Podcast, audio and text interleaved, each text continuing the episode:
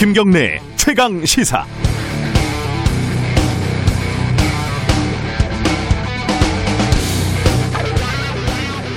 같이 사는 아이가 자가격리에 들어가니까 이 3차 대유행이라는 게 실감이 됩니다.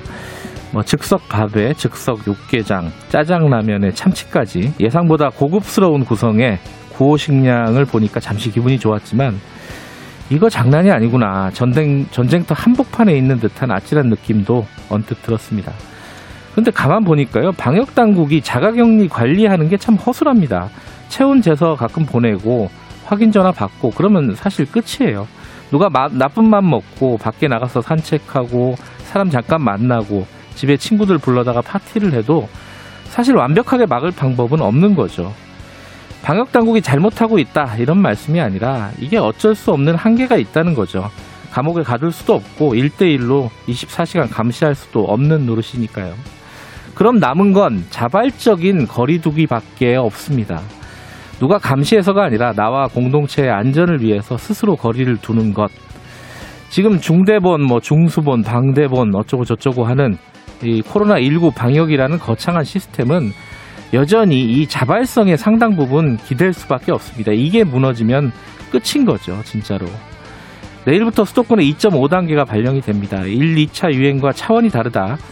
아, 타이밍이 늦었다. 지금이라도 3단계 가야 된다. 여러 가지 말들이 나오고 있습니다. 냉정하게 논의하고 단호하게 결정해야 할 시간들입니다. 하지만 우리가 유럽, 미국 이쪽으로 가느냐 마느냐는 상당 부분 우리가 스스로 결정합니다. 손 씻고 마스크하고 사람 덜 만나고 힘들어도 조금 더 버텨봐야겠죠. 12월 7일 월요일 김경래 최강 시사 시작합니다.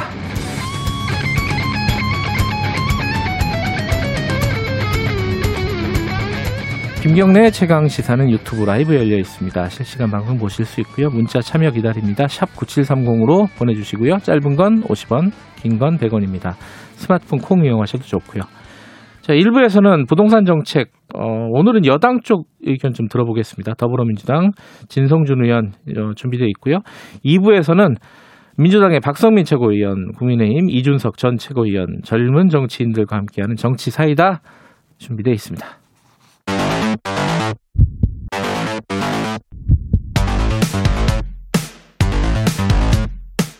오늘 아침 가장 뜨거운 뉴스 뉴스 언박싱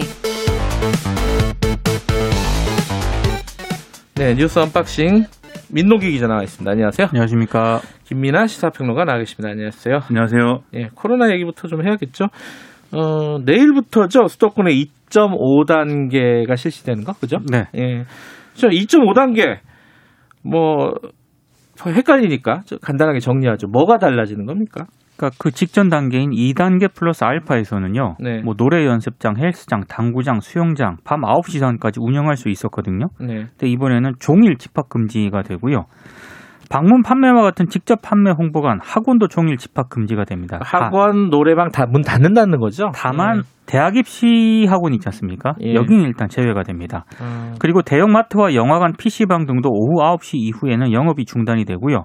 수도권 주민의 여행, 출장, 다른 지역 방문 자제도 권고가 됐습니다. 종교 활동도 비대면 예배, 법회, 미사를 원칙으로 하게 이제 권고를 했고요. 직장 근무는 3분의 1 이상 재택 근무가 공고가 됐습니다. 학교 같은 경우에는 초중고등학교 모두 밀집도 3분의 1을 준수를 해야 되고요. 그리고 이전 단계에서는 10%까지 관중 입장이 허용이 됐던 스포츠 관람 있지 않습니까? 네. 무관중으로 치러야 됩니다. 제가 테니스를 중간에 배우는데 네. 이게 실내 체육관이거든요. 못 갑니다. 선생님 얼굴 본 지가 오래됐어요. 이제 배운다고 얘기하기도 뭐하게 됐어요, 사실. 앞으로도 뭐 올해는 끝 끝났네요, 그죠? 사실상. 28일까지니까요. 네. 좀 걱정입니다, 진짜. 그 선생님 뭐 먹고 사나, 그죠?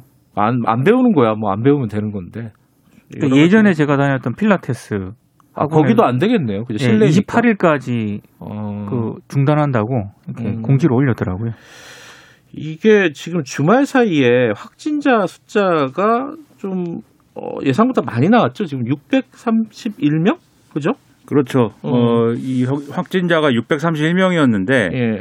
이게 따지고 보면은 지난번에 이 신천지 관련해서 유행했을 당시 예. 그때 거의 뭐 900명대 그렇죠. 확진자 나온 사례 어. 그리고 그 이후에 이제 또 600명대 나온 사례를 이제 빼면은 이제 최대치로 또 나온 겁니다. 그래서 역대 세 번째다 이렇게 얘기를 하는데 예. 이게 더 문제인 게 주말의 경우에는 검사 건수가 좀 줄어들었다고 봐야 되지 않습니까? 그렇죠. 한 1만 4천여 건 정도가 진행이 됐는데 그 전날 검사 수는 한 2만 3천여 건 정도 진행이 음. 됐거든요. 그럼 전날 검사한 것만큼 검사했으면 더 나왔을 거다. 음. 거의 1000명까지도 갔을 수가 있다. 이건 뭐 산수입니다만. 예. 그런 이제 우려가 지금 되고 있는 거죠. 이렇게 좀 신규 확진자가 크게 늘어나고 있는 상황인 거는 어 지금 어 우리가 이른바 사회적 거리두기를 단계를 높였음에도 불구하고 이게 효과가 지금 제한적으로만 나타나고 있다. 이렇게 좀 음. 보이는 건데요. 네. 일단 이동량 자체는 확인을 해보면 줄어든 걸로 나타났습니다. 네. 하지만 이 거리두기에 따른 이동량 감소가 지금 확진자 수 감소로 이어지지 않는 것은 겨울철로 이제 접어들었기 때문에 지금 실내 활동이 증가돼 있는 상황이죠. 네. 거기다가 최근에 이제 감염 양상을 보면은 대규모의 이제 좀 중심적인 어떤 감염원이 있는 그런 형태가 아니라 지인 간 그리고 심지어 가족 간 뭐 이렇게 일상생활에서 밀접한 형태로 5인 미만의 이런 감염원들 이 감염 집단 감염들이 계속 이어지는 그런 상황들이거든요. 그러다 네. 보니까 거리두기가 지금 어, 효력을 발휘하지 않고 있다 이렇게 보고 있는 거고요. 그래서 지금 전체적으로 보면은 제가 그냥 동네를 돌아다닐 때도 좀 느껴지는 게 예. 우리가 그 전에 이제 뭐 2.5단계 이렇게 할 때하고 지금하고 우리의 경각심 자체가 좀 많이 좀 뭐랄까요 음. 약화됐습니다. 음. 그런 게 좀 있고 그리고 식당이나 이런 데를 봐도 거리두기나 이런 원칙들이 안 지 켜지고 있는 그런 데가 또 많이 있는 것 같거든요. 네. 그래서 아, 결국은 이제 우리가 이렇게 좀 마음을 다잡고 어, 방역에 협조를 해야 되는데 지금 뭐 수도권 이 서울이 뭐 이렇게 아, 지금 사실상 밤 9시 이후에 아무것도 못 하게 한다 이러니까 경기도권에서 사람을 만나면 되지 않느냐 뭐 이렇게 야. 피해가는 사람들이 또 있기 때문에 특히 젊은 층의 경우에 원정 가서 이제 술 먹고 이런 네. 그렇죠. 그리고 또 집에서 집에서 모이자 뭐 이런 것도 있고 네. 그래서 그냥 아무것도 하지 않고 예, 내 친구는 오로지 이 사이버 세상뿐이다 이렇게 마음을 먹는 것이 지금 필요합니다. 이게 이제 결 이게 사실은 결과론인데 이제 방역 당국에서는 사실 요번 주 저번 주 말하고 요번 주 초쯤이면은 2단계 효과가 나타날 거라고 얘기했단 말이죠. 그렇죠. 그렇죠? 그렇게 예상을 했는데 결과적으로는 오판을 한 셈이 됐어요. 그죠? 그러니까 이 일부 이제 감염 전문가들, 네. 그 의학 의사들이 이제 3단계로 올려야 된다. 그 전부터 이렇게 얘기를 했었는데 근데 2단계도 좀 늦었다는 늦었다라고 하고요. 얘기를 많이 네. 했었는데 방역 당국 입장도 이제 경제 이런 부분을 또 도외시할 수 없으니까요. 네. 근데 경제도 경제지만 네. 만약에 3단계를 도입을 했을 경우에 그러면 3단계까지 격상했을 경우에 에, 우리가 쉽게 얘기하면 뭐 전체주의 국가처럼 할 수 있느냐. 음. 우리 자신들이 방금도 말씀드리지 않았습니까? 사각지대를 계속 찾아서 이렇게 뭐 일상 활동을 어떻게든 영위하고 싶다. 그리고 자영업자들도 아, 이 단계는 우리가 감당을 못 하기 때문에 음성적으로라도 영업을 하고 싶다. 뭐 이렇게 돼 버리면 방역의 효과는 사실 나지 않는 거거든요. 아무리 뭐 3단계가 아니라 뭐 그 윗 단계는 없습니다만 제가 뭐 비유적으로 얘기해서 뭐 10단계를 할지라도 네. 안 되는 건 안 되는 겁니다. 그렇기 때문에 결국은 이러한 훌륭한 이제 라디오 방송 이런 데서 국민들의 경각심을 일깨워 주는 것이 가장 지금 필요한 상황입니다. 황홍규 님이 이 밀집도 생각하면 출퇴근 대중교통이 제일 위험하다고 생각이 됩니다. 이런 말씀 보내주셨는데 지금 이제 한참 출근하시는 분들이 많을 거 아닙니까? 저도 항상 그 생각은 들어요. 야, 출퇴근 이거는 어떻게 해야 되냐. 근데 이제 뭐 먹고 사는 부분에 완전히 셧다운 할 수는 없다. 이게 이제 판단일 것이고. 어, 거리두기를 상향 진작 했어야 된다라는 말은 뭐 많이들 했었어요. 저번에 2단계 그쵸. 했을 때도 음. 이재갑 교수도 그런 얘기도 했었고 바- 전문가들은 그런 식의 얘기 많이 하는데 전체적으로 판단하는 정책을 판단하는 사람들 입장에서는 경제를 아까 김민아 평론가 말씀하신 것처럼 고려를 하지 않을 수 없기 때문에 근데 이제 지금 상황에서는 어떻게 판단해야 되느냐 이게 문제겠죠. 어, 이 정부의 안일한 늦장 대처가 있었던 거 아니냐. 뭐 이런 8255님도 보내주시는데 숙박 쿠폰 이런 것들이 약간 좀 정책의 엇박자가 있었다라는 음. 의견도 좀 있지 않습니까? 어, 지금 제일 중요한 거는 또 그 중에 하나가 병상이 부족해지는 거, 그죠? 그러니까 지금 방역 당국은 네. 수도권 중환자 병상이 한 20개 정도밖에 안 남아 있다 이렇게 얘기는 하고 있는데요. 네. 근데 지금 이 병상이 있는다고 해서 이게 다 해결이 되는 건 아니고요. 네. 중환자 뭐 간호 인력 배치 이런 것들도 같이 가야 되는 거 아니겠습니까? 예. 근데 이런 인력 배치 문제까지 거론을 했을 때 사실상 0이라는 그런 얘기까지 나오고 있습니다. 예. 그러니까 굉장히 심각한 상황인 거 분명한 것 같습니다. 예.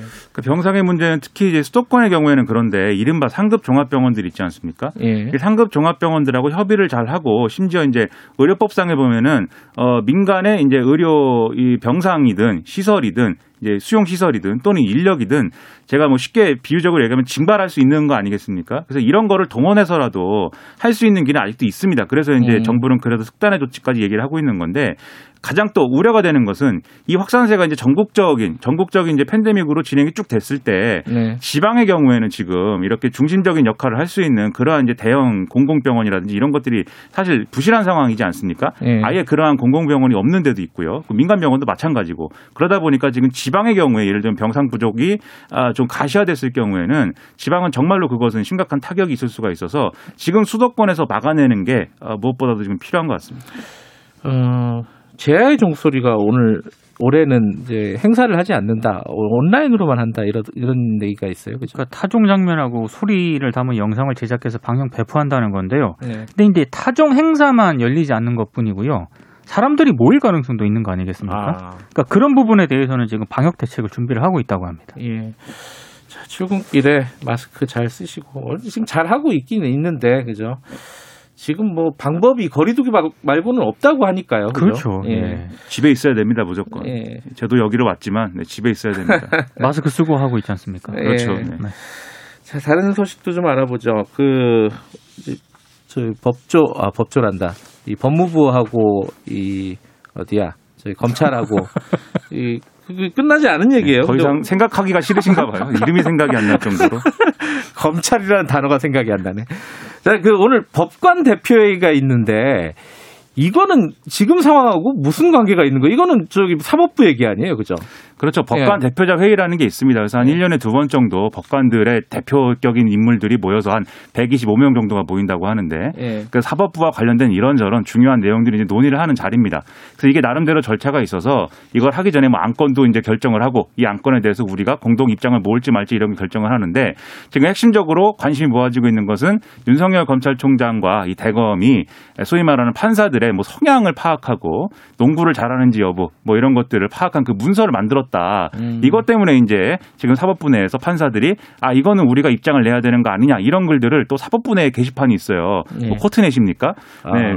무슨 검찰은 2% 쓰고 이거는 네. 코트넷이군요. 네, 멋있는 이름들인데 그러니까 그런 거에다 올리고 있습니다. 그래서 이 전- 법관 대표자 회의에서는 현장에서 9명 이상이 이 거- 안건을 다룹시다라고 일종의 현장 발의를 하면 그 안건 다뤄야 되거든요. 예. 그래서 지금 이제 안- 다루자고 하는 안건 내용에는 이 사법부 뒷조사 문건이라는 게 뭐 안건에 올라와 있지는 않지만 네. 아무래도 현장에서 이제 다뤄질 가능성이 높아서 여기서 만약에 어 이것은 어 사찰이다. 부당하다. 사법부에 대한 어떤 어, 불법적인 검찰의 개입이다. 뭐 이런 결론이 나게 되면 아무래도 윤석열 검찰총장의 이제 주요 징계 사유이기 때문에 예. 이 징계위의 결론에도 영향을 미칠 수가 있다. 이런 측면에서 음. 우리가 주목을 하고 있는 거죠. 그 징계위가 10일로 예정이 돼 있잖아요. 네. 그죠?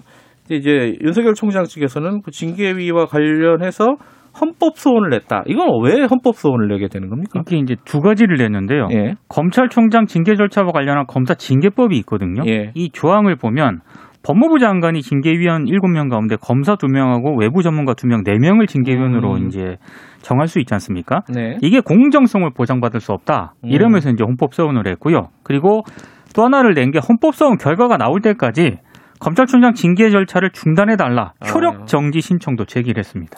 그러니까 이게 일반적인 검사를 징계할 때면 검사를 징계한다고 할 때는 뭐 이 법이 그렇게 뭐 중요하지 않을 수 있는데 예. 뭐 문제는 검찰총장을 징계할 경우에 검찰총장 징계 청구는 법무부 장관이 하는 건데 네. 그 법무부 장관이 징계위원까지 다 사실상 이제 선정을 한다고 하면 이게 사실상 뭐 기소한 사람이 재판하는 거 아니냐 이런 취지로 윤석열 검찰총장은 음. 문제 제기를 하고 있는 건데요. 아. 그래서 이게 사실은 또 이 법은 또 더불어민주당이 또또 개정할 예정이다라는 보도도 또 나오고 있어서 이 개정하기 전에 다 속전속결로 처리하는 거 아니냐라는 의심도 음. 윤석열 총장 측에서는 하는 것 같은데 그러면 사실 지금 헌법 이 어, 청구를 한 게 이 지금 이제 헌법 소원을 낸 게 인용이 될 것이냐 네. 이 효력 정지가 인- 인용이 될 것이냐 여기에 대해서 법조계는 뭐 그것은 어렵다라고들 많이 생각하고 있는 것 같습니다. 그럼 어려운 일을 윤석열 검찰총장은 왜 하는 것인가? 음. 그렇죠. 예, 이게 좀왜 의문인데 첫째는 이른바 이제 침대 축구 아니냐라는 의심이 있어요. 아, 침대 축구? 예, 그래서 좀 아. 시간 벌기 를 하면서 음. 징계일이 사실상 뭐 이렇게 하나만한 뭐 계속 일정이 늘어지고 뭐 이런 방향으로 가는 거 아니냐 이런 의심이 있고 또 하나는 어차피 이런 식으로 해서 징계 결정은 중징계가 나올 것으로 예상을 하고 이후에 이제 쟁송을 진행을 할 것인데 이 쟁송을 진행하는 과정에 내가 이것은 계속 부당하다고 주장을 했고 그 부당하다는 차원에서 이러저러한 법적 대응도 했다라는 것을 근거로 제기하기 위해서 지금 근거를 차곡차곡 쌓아나가고 있는 것이다라는 시각도 있습니다. 어, 근데 법무부 차관 새로 임명된 사람이 이용구 차관이잖아요. 네. 근데 거기 이용구 차관에 대한 말들이 뭐 많이 나오는 것 같아요. 어떤 얘기들이 지금 나오고 있습니까? 그러니까 지난달 중순인데요. 예. 박은정 법무부 감찰 담당관이 그 박상기 전 법무부 장관을 면담 조사를 했거든요. 아, 그건 아마도 어. 윤석열 총장이 방상훈 조선일보 사장을 만난 그 의혹에 대한 조사였겠죠, 아마. 그러니까 언론 사주 회동한 예. 그런 부분에 대해서 아마 좀 면담 조사를 한 것 같은데요. 예. 근데 이용구 그 차관 변호, 개인 변호사 사무실에서 이제 이 조사를 했다라는 겁니다. 그럼 왜 거기서 해요, 근데? 그 모르겠습니다. 그 이용구 차관 얘기가 예. 변호사 사무실 방 세 칸 가운데 한 칸을 지난 8월부터 박상기 전 장관이 사용을 했고 음. 조사 당시 자신은 사무실이 없었고 박 담당관이 박 전 장관을 조사하는 것도 몰랐다 이렇게 해명을 했는데 이게 이제 지난 토요일 상황이거든요. 예. 근데 그러니까 오늘 조선일보가 또 새로운 의혹을 제기한 게요. 아 그러면 이거 김영란법 위반이다 이렇게 지적을 한 겁니다. 이게 어허. 왜냐하면 전체 사무실 임차료가 월 300만 원 정도인데 예. 박전 장관이 방 3개 중 하나를 지난 8월부터 사용을 했다면 4개월 동안 한 400만 원 정도 혜택을 본 거 아니냐. 이거 음. 김영란법 위반 소지가 있다 이렇게 의혹을 그러니까 제기를 한 겁니다. 이 얘기의 맥락이 뭐냐면 이전에 이제 텔레그램 메시지 얘기도 있는데 예. 뭐, 그, 뭐 그것까지 포함해서 말씀드리면 이용구 차관이 변호사이던 시절부터 네. 윤석열 총장을 뭔가 징계해서 뭐 날려버리기 위한 여러 가지 일들에 개입한 거 아니냐라는 지금 음. 의혹을 제기하고 있는 겁니다. 그렇기 네. 때문에 자신의 방세칸 중에 어, 이 변호사 사무실에 방이 세 칸이나 돼요. 이 방세칸 중에 박상기 법무부 장관 한 칸을 쓰고 있는데 네. 박은정 감찰관이 와서 이걸 조사할 수 있도록 이제 해준 상황에 개입을 한 거 아니냐 이런 의혹이 하나가 있는 것이고 텔레그램 의혹은 이제 그 이용구 차관이 법사에 출석한 자리에서 텔레그램으로 무슨 얘기를 하고 있는 자리 이 내용이 찍혔는데 늘 이런 걸 찍혀요 텔레그램을 하면 하지 마세요 텔레그램을 근데 여기에 보면은 어이 여러 사람이 얘기를 하고 있는데 한 명은 법무부 정책 어, 보좌관인 것 같고 법무부 네. 장관 정책 보좌관인 것 같고 한 명은 이종근 이라는 이름으로 저장돼 있는 사람이 윤석열 총장이 앞서 말씀드린 헌법 서원한 기사를 놓고서는 이것은 어떤 의미다라는 논의를 막 하고 있는 그런 장면이 찍힌 음. 겁니다. 그런데 이종근 이라는 이름을 쓰는 사람은 어, 대검 형사부장인 걸로 지금 추정이 되는데 왜냐하면 이종근 검사가 뭐 대검 형사부장이니까요. 그럴 경우에는 이 사람은 이제 감찰 업무와는 아무 상관이 없는 사람이기 때문에 네. 이것도 무슨 어, 윤석열 총장을 날리기 위한 나름의 비선 조직 비슷하게 형성이 돼 있는 거 아니냐라는 의심을 갖고 있는 거고 이 얘기를 다 종합하면 윤석열 총장이 징계위에서 징계위원을 뭐랄까요 그 기피 신청하는 데 있어서 음. 역시 이용구 차관도 기피 신청을 하고 싶다 이 얘기로 연결될 수 있는 그런 의혹들이 지금 제기가 된 윤 겁니다. 총장 쪽에서는 이용구 차관하고요 심재철 법무부 검찰국장에 대해서는 기피 신청을 내겠다라고 밝혔기 그렇죠. 때문에 아마 이런 부분들이 좀 인용이 될 가능성이 있는 거죠. 알겠습니다. 이 공수처 어떻게 되는가? 이거는 뭐 어, 오늘 얘기할 시간이 여러 군데서 있을 겁니다. 오늘 여기까지 하죠. 뉴스, 업- 뉴스 unboxing 민동기 기자 김민아 시사평론가였습니다. 두분 고맙습니다. 고맙습니다. 고맙습니다. 김경래 최강 시사 듣고 계시고요. 지금 시각은 7시 38분입니다. 최강 시사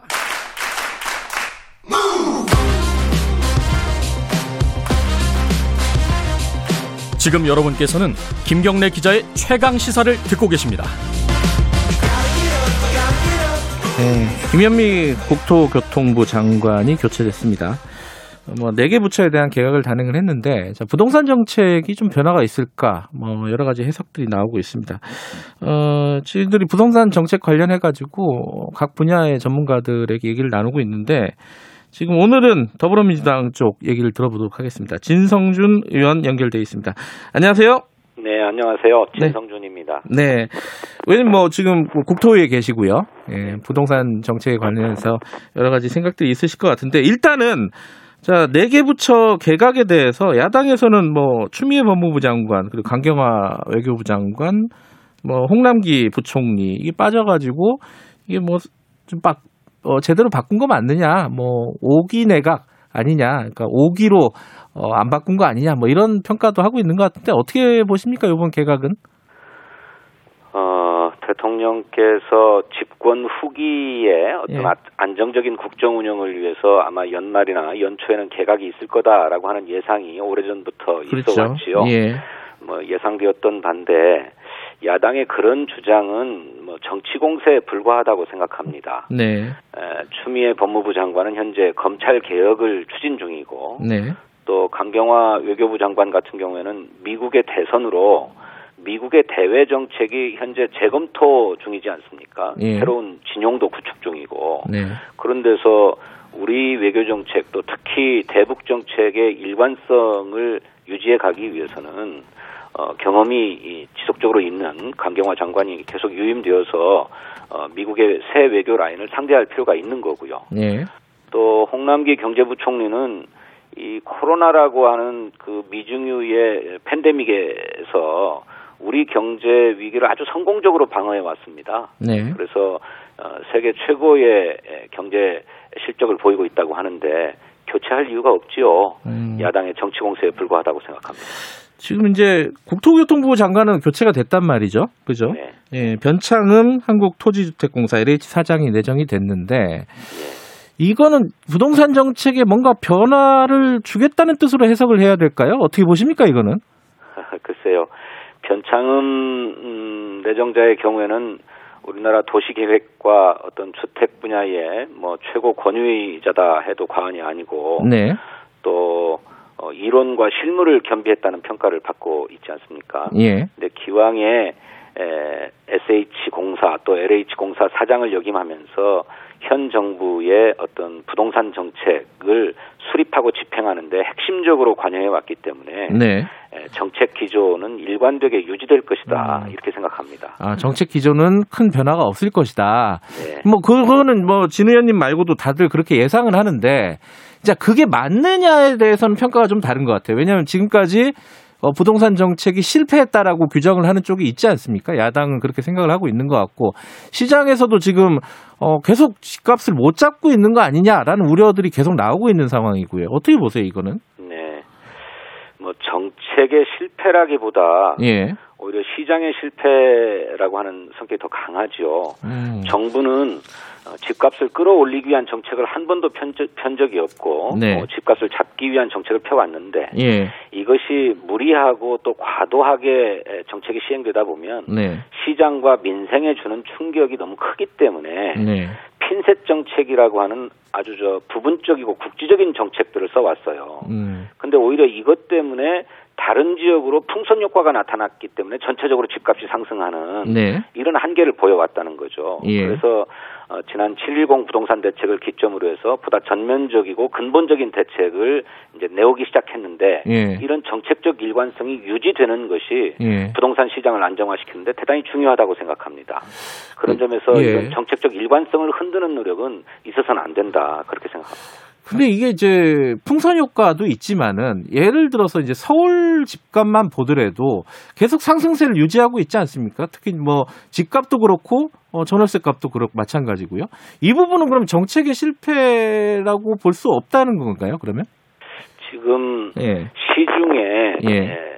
에, 흘러다니는 돈이 너무 많이 풀려 있어요. 예. 그럴 수밖에 없는 게 예. 코로나 때문에 민생 경제가 굉장히 어렵기 때문에 네. 정부가 재난 지원금을 쓴다든지 재정을 확대한다든지 또 음. 시중의 금리를 낮춘다든지 해 가지고 시중에 어쨌든 쓸 돈이 많이 돌도록 해 왔지 않습니까? 네. 근데 이 돈들이 그냥 생활하는 데만 쓰이는 게 아니가, 아니라 여유가 있는 분들은 새로운 투자처를 찾게 되는데 네. 어, 그 새로운 투자처가 크게는 어, 주식 시장이고 또 하나는 부동산 시장이었어요. 예. 그런데 세계 경제 전망이 어둡다 보니까 주식 시장에 많이 몰려가지 않고 부동산으로 눈을 돌려왔다는 거죠. 네. 그래서 이 유동성을 관리하는 정책이 굉장히 필요한데 예. 에, 지금 경제 상황을 고려하면 당장의 금리를 올릴 수는 없습니다만 네. 저는 금리를 적정하게 올리는 방안에 대해서도 이제 검토할 때가 왔다 이렇게 음. 생각합니다. 아. 그래서 시중 유동성을 조절하면서 예. 어, 이 시중의 돈이 부동산으로 몰리지 않고 생산적인 곳으로 흘러가도록 유도할 필요가 있다는 거죠. 근데 예. 이것은 어, 정책의 잘못이 아니라 시장 상황이 그러해 왔다라고 음. 하는 점을 다시 한번 말씀드리고 싶습니다. 근데 이제 저희들이 어 지난주에 윤희숙 의원 그, 더, 그, 그 국민의힘 윤희숙 의원을 인터뷰를 했는데 결국은 지- 수급의 문제 아니냐 부동산은 그래서 공급이 부족한 부분을 어떻게 해결할 것인가를 어, 정부가 개- 구체적인 계획을 밝혀야 되는데 이거를 땜질식으로 해왔다 이런 취지로 얘기를 했단 말이에요. 이 공급 부족에 대해서는 어떻게 생각하십니까? 그 그분들이 늘 하는 얘기가 예, 어, 시장을 이기려고 해서는 안 되고 예. 시장이 수요와 공급 법칙으로 작동하는 거니까 공급을 늘리면 된다는 얘기를 그냥 어, 앵무새처럼 말씀을 하고 계셔요. 예, 뭐 일리가 있는 얘기이지만 예, 그럼에도 불구하고 부동산 시장이라고 하는 것이 반드시 수요와 공급 법칙이 그대로 작동하는 시장은 아니라는 것입니다. 네, 어, 잘 아시는 것처럼 어, 집이나 아파트라고 하는 것이 마음 먹은 대로 마구 막 뭐 만들어낼 수 있는 것입니까? 음, 어, 그렇게 만들어서 충분히 공급하고 싶어도 뭐 토지의 제약이나 기간이 많이 걸리는 문제 때문에 제대로 안 되는 게 사실이거든요. 네, 어, 아파트나 주택은 그런 성격을 갖고 있는 것인데 예, 자꾸 공급만 늘리면 해결된다는 식으로 얘기해 왔어요. 예, 지- 실제로 지난 20년 동안 에, 우리나라의 주택 공급은 천만 채가 이루어졌습니다. 네, 그래서 어, 주택 보급률이 이제 가구 수를 상회하는 100한 4% 5%까지 도달한 시점이에요. 네, 그런데 자가 보유율은 아직 50한 8%에 불과하거든요. 예, 천만 채를 공급해도 주택을 가지고 있는 사람들이 또 주택을 소유하고 있지 네. 무주택자들에게 가고 있지 않은 것이 주- 부동산 시장의 현실입니다. 예, 이런 현실을 그 도외시하고 무조건 공급만 늘리면 집값이 안- 안정될 것처럼 또 무주택 서민들이 집을 살 가질 수 있는 것처럼 얘기하는 것은 예. 부동산 시장을 제대로 얘기하는 게 아니죠. 음, 그 예컨대 이제 그 공급 문제를 얘기하면은 항상 재건축, 재개발 규제 완화 얘기를 꺼내잖아요. 네. 근데 이게 이제 그런 얘기입니다. 이 서울 시내 좋은 자리에 어 입지가 좋은 곳에 어 수요가 분명히 있는데 그 수요를 막았기 때문에 이 문제가 생기는 거 아니냐. 그래서 재건축 재개발 그 규제를 좀 풀어야 되는 거 아니냐. 이게 이제 그 야당의 주장이란 말이죠. 네. 어, 이 부분도 그러면 전혀 고려의 대상은 아니다라는 말씀이신가요? 재개발 재건축을 해야 합니다. 예. 뭐 고밀도 개발도 해야 되고 해야 예. 되는데 해야 되는데. 예. 문제는 이 재개발 재건축으로 그간의 집값이 계속 뛰어 올라왔어요. 예. 왜냐하면 재개발 재건축을 원하는 분들이 자신들의 필요에 의해서도 높은 가격으로 분양되어야만 하거든요. 네. 그러니 이 재개발 재건축으로 인한 개발 이익을 공공이 환수하는 방안을 적극적으로 강구해야 됩니다. 음. 그래서 지금 나오는 게 재개발 재건축을 하되 공공이 주도하고 공공이 참여함으로써 네. 개발 이익을 어, 사회가 환원해 갈 수 있도록 하는 체제를 갖춰야 된다라고 네. 해서 공공주도 재개발 재건축 정책을 내놓았는데 예. 이것이 자기 이익이 어, 떨어진다고 해가지고 이익이 크지 않다고 해가지고 뭐 공공 재개발 재건축에는 참여하지 않겠다는 것이 일부 강남에서 나타나고 있는 행태 아닙니까? 네. 그런데 최근에 이 공공 재개발과 공공 재건축을 어, 추진할 필요가 있다라고 하는 데 대한 공감이 확산되면서 네. 또 일부에서는 적극적으로 나서고 있는 상황이에요. 예. 그래서 재개발 재건축을 무조건 허용한다고 해서 능사가 아니고 예. 그것이 주택 가격 상승으로 또 다른 요인으로 작동하지 않도록 네. 적절하게 관리해 가면서 추진해 나갈 필요가 있다고 생각합니다. 음, 지금 전세 값도 계속 문제가 되고 있지 않습니까? 네. 어, 상승세를 계속 유지하고 있는데 이게 임대차 3법 때문이 아니냐라는 시각이 있습니다. 어, 이게 내년 뭐 초- 봄쯤이면 안정화될 거다. 이게 김현미 장관의 얘기였는데 이 시각에 대해서는 동의하십니까? 그것도 좀 정확히 볼 필요가 있는데요. 예. 어, 주택 임대차 보호법으로 인해서 이제 전세나 월세를 살던 분들이 기존에 2년만 살 수 있었던 데서 네. 4년간 살 수 있도록 늘어났지 않았습니까? 예. 그래서 실제로 계약 갱신이 한 70% 가까이 이루어지고 있어서 예. 대부분의 세입자들은 주거 안정의 효과를 봤습니다. 네. 그런데 신규로 어, 집을 얻어야 되는 분들의 경우에는 그렇게 계약 행신이 이루어지니까 시장에 매물도 나오지 않고 그렇죠. 또 기왕에 주택값이 많이 올랐기 때문에 에, 그 집을 가지신 분들이 에, 전세나 월세를 내놓을 때도 높은 가격으로 내놔 가지고 예. 집값을 따라가는 현상이 나타나서 최근에 뭐 전세 대란이라는 얘기가 나오고 있는 거죠. 예. 근데 저는 이것은 일시적인 현상일 거라고 생각합니다. 어, 음. 정부가 기왕에 에, 전세 매물을 어, 확대하기 위한 대책도 내놓았고 네. 또 이제 새롭게 도입한 임대차 보호법이 안 시장에 이렇게 정착되어 가면서 네. 어, 효과가 나타나지 않겠는가 이렇게 생각합니다. 조금 더 기다려봐야 될 문제라고 봅니다. 이제 이 마지막으로요. 이게 사실 시장에서 나타난 현상에 대한 인식이 예, 정부의 인식이 좀 나이브한 거 아니냐. 그러니까 어 시장은 굉장히 어 주택 가격이 계속 올라가는 듯한 느낌이 있는데 정부는 계속 안정적이다라고 얘기하는 게 문제 아니냐라는 그 정부의 시각에 대한 문제 제기를 하는 사람들이 좀 있습니다. 이, 이 부분은 어떻게 보십니까? 정부가 그렇게 보고 있지는 않습니다. 예. 아, 실제로 어, 주택 가격이 많이 상승한 것을 인정하고 있고요. 예.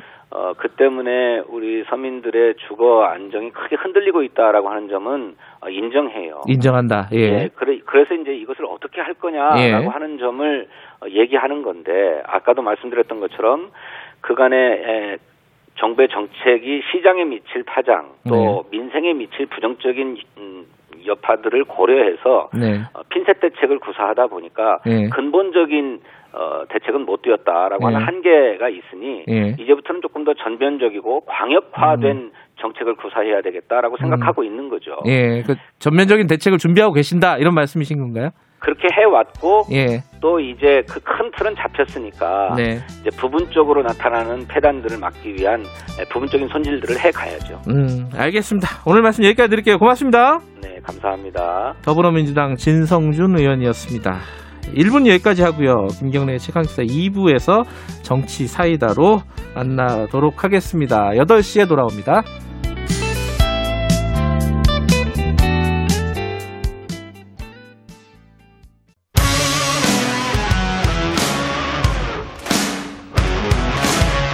뉴스타파 기자 김경래 최강 시사.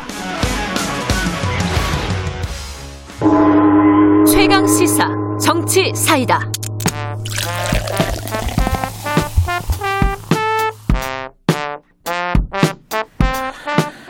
예, 여의도 정치의 젊은피 어, 매주 월요일 저- 여야 젊은 정치인들과 함께 전국의 현안을 들여다봅니다. 박성민, 이준석. 이준석, 박성민의 정치 사이다. 아, 두 분 모셨습니다. 더불어민주당 박성민 최고위원 안녕하세요. 네, 안녕하세요. 국민의힘 이준석 전 최고위원 안녕하십니까? 네, 안녕하세요. 어, 유튜브 라이브 열려 있습니다. 어, 유튜브에서 KBS 일라디오 치고 들어오시면 되고요. 어, 문자 기다립니다. 샵 9730. 짧은 건 50원, 긴 건 100원이고요. 스마트폰 콩 이용하셔도 좋습니다. 자, 오늘 무슨 얘기부터 할까? 얘기할 게 너무 많은데? 이거 다 못할 것 같은데, 그죠?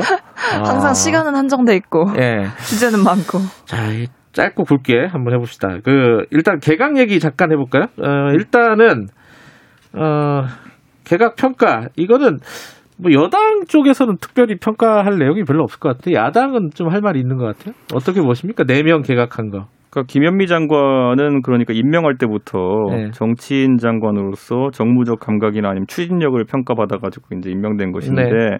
결과적으로 대실패 한 거고 이제 사실상 교수 출신인 변창흠 장관 후보자로 이제 넘어가게 되는 건데 저는 사실 김현미 장관 같은 경우에는 부동산에 대한 본인의 철학이 뭔지가 정확하지 않았습니다. 아까 말했던 것처럼 정무적인 그런 면을 기대했던 건데 변창흠 후보자는 적어도 어 이제 공공 이제 임대나 아니면 공공주택 공급에 대해 가지고 SH공사 사장과 LH공사 사장이 있기 때문에 전문성과 더불어 가지고 전문성은 있죠. 관점이 음. 있는 것 같아요. 네. 그렇기 때문에 이게 그런데 어떤 일부 인사들은 뭐 더 매운맛이다 이렇게 표현하기도 하는데 저는 한번 지켜봐야 될 것 같습니다. 아직까지는 음. 뭐 평가 뭐 저희가 청문회를 하다 보면은 그런 정책적인 면에 대해서 좀 더 평가할 수 있을 거고요.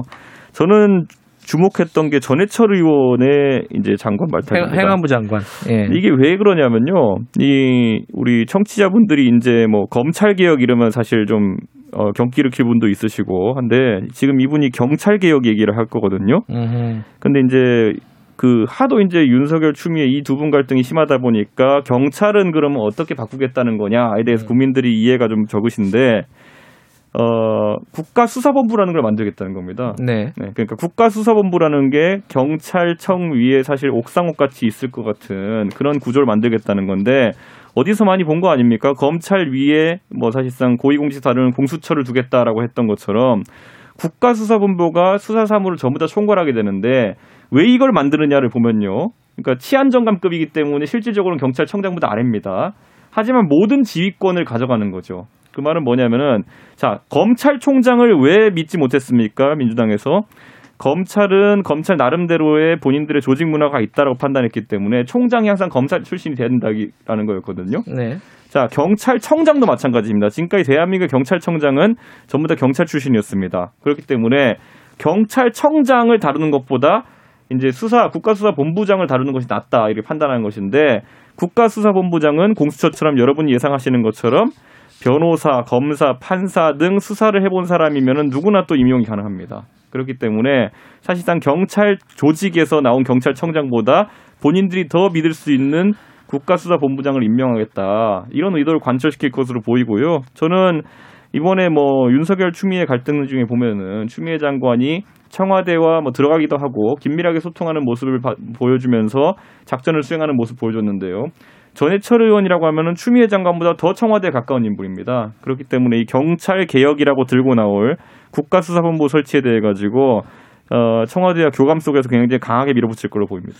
어, 이 전, 이 국가수사본부 같은 경우에는 이제 원래 구, 그 설계 자체는 경찰이 비대하기 때문에 좀 불리하겠다라는 건데 오히려 거꾸로 보시는군요. 누가 그죠? 비대하게 만들었습니까? 또 음. 수사를 직접 수사를 전부 다 경찰에서 담당하게 하면서 그리고 국정원의 정보 수집 기능이 사라지면서 정보를 알겠습니다. 수집하는 유일한 국가기관이 너무, 됐습니다. 너무 길었어요. 자, 박성민 최고위원 어떻게 생각하십니까? 아, 예, 일단은, 어, 뭐, 경찰의 권한이 커진 거는 사실이죠. 이제 아무래도 네. 검경 수사권 조정이라든지 이런 부분들에 되면서 경찰이 또 새로운 어, 권한을 더 갖게 되는 것이고, 그에 따른 뭐 여러 가지 어, 고민들도 당연히 있는 것이 사실입니다. 근데 그 행안부 장관에 이제 우리 전해철 의원님이 가시게 된 거는 저는 좀 어떻게 봤냐면 이 행안부 자체가 좀 관할하는 그 폭이 좀 큰 편이잖아요. 예, 예.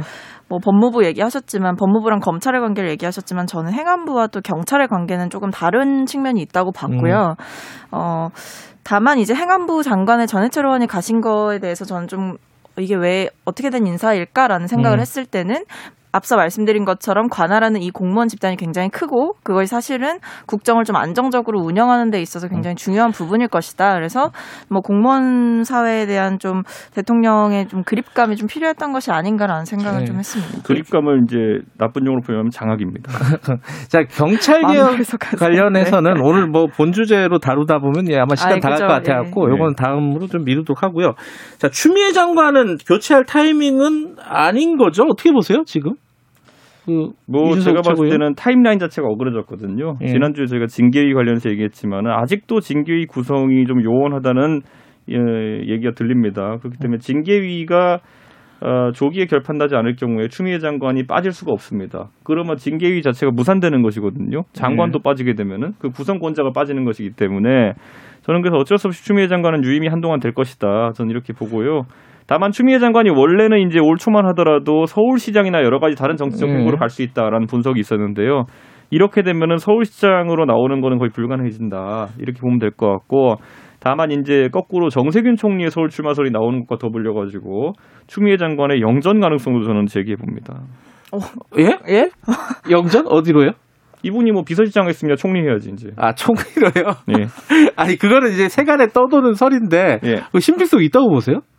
아니 저는 이- 그렇게 생각합니다. 왜냐하면 지금 서울시장 어. 선거에서 갑자기 정세균 시장, 아, 정세균 총리 출마설이 나오고 서울 지하철 2호선 10개 지하철역에서 정세균 총리가 어 갑자기 목소리? 손, 어, 손 씻고 무슨 숟가락 아. 씻고 뭐 이런 얘기를 합니다. 아니, 근데- 저는 도대체 서울 지하철 2호선에서 지금 계신 분도 있겠지만 레드벨벳이 하는 게 낫지 왜 정세균 총리 레드벨벳이 왜 나와요, 거기서? 거기 원래 레드벨벳이 안내 방송하는 곳인데 왜 아, 갑자기 그래요? 정세균 아. 총리가 거기서 손 씻으라는 얘기를 그게 무슨 뭐 캠페인의 일환이었을 거예요. 그럼 왜 정세균. 총리가 하냐고요. 아니죠. 국무총리시니까 하실 수도 있지. 왜 아, 안녕하세요 정세균입니다로 시작하는 걸 왜 하냐고요. 그 여권에서요. 그 네. 추미애 장관 같은 경우에는 이 공수처가 마무리되고 이제 뭐 이른바 이제 여권에서 얘기하는 검찰 개혁이 마무리가 되면은 소임을 다했다 뭐 이런 목소리가 좀 나왔잖아요. 그러니까 그죠. 교체 네. 타이밍을 언제로 보세요? 그럼 만약에 교체를 한다 그러면은 일단 뭐 여러 가지 검찰 개혁 과제가 일단 공수처 설치는 당연히 이제 돼야 되는 거고 네. 그 뒤에 이제 뭐 수사권 조정에 좀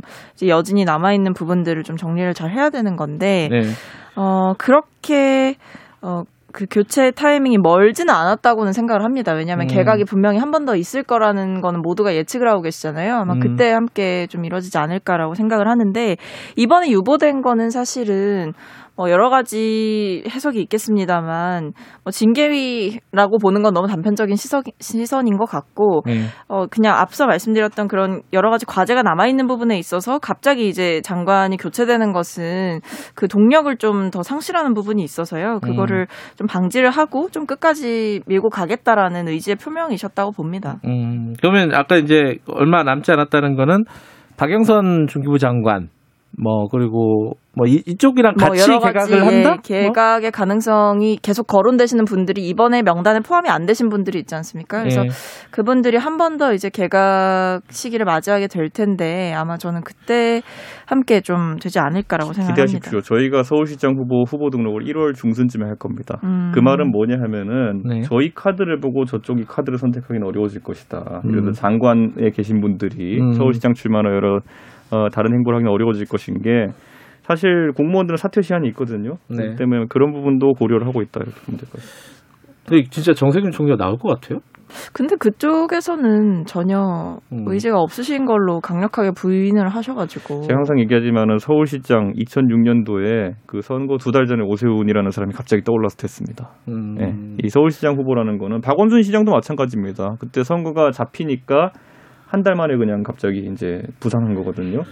그러니까 이제 저는 제가 말씀드린 건 이제 당사자의 의사가 음. 워낙에 좀 강력하신 부분이 있다라고 보는 거죠. 음. 원래 선거는요 자기가 손 들고 나가는 선거보다 끌려 나온 선거가 더 많습니다.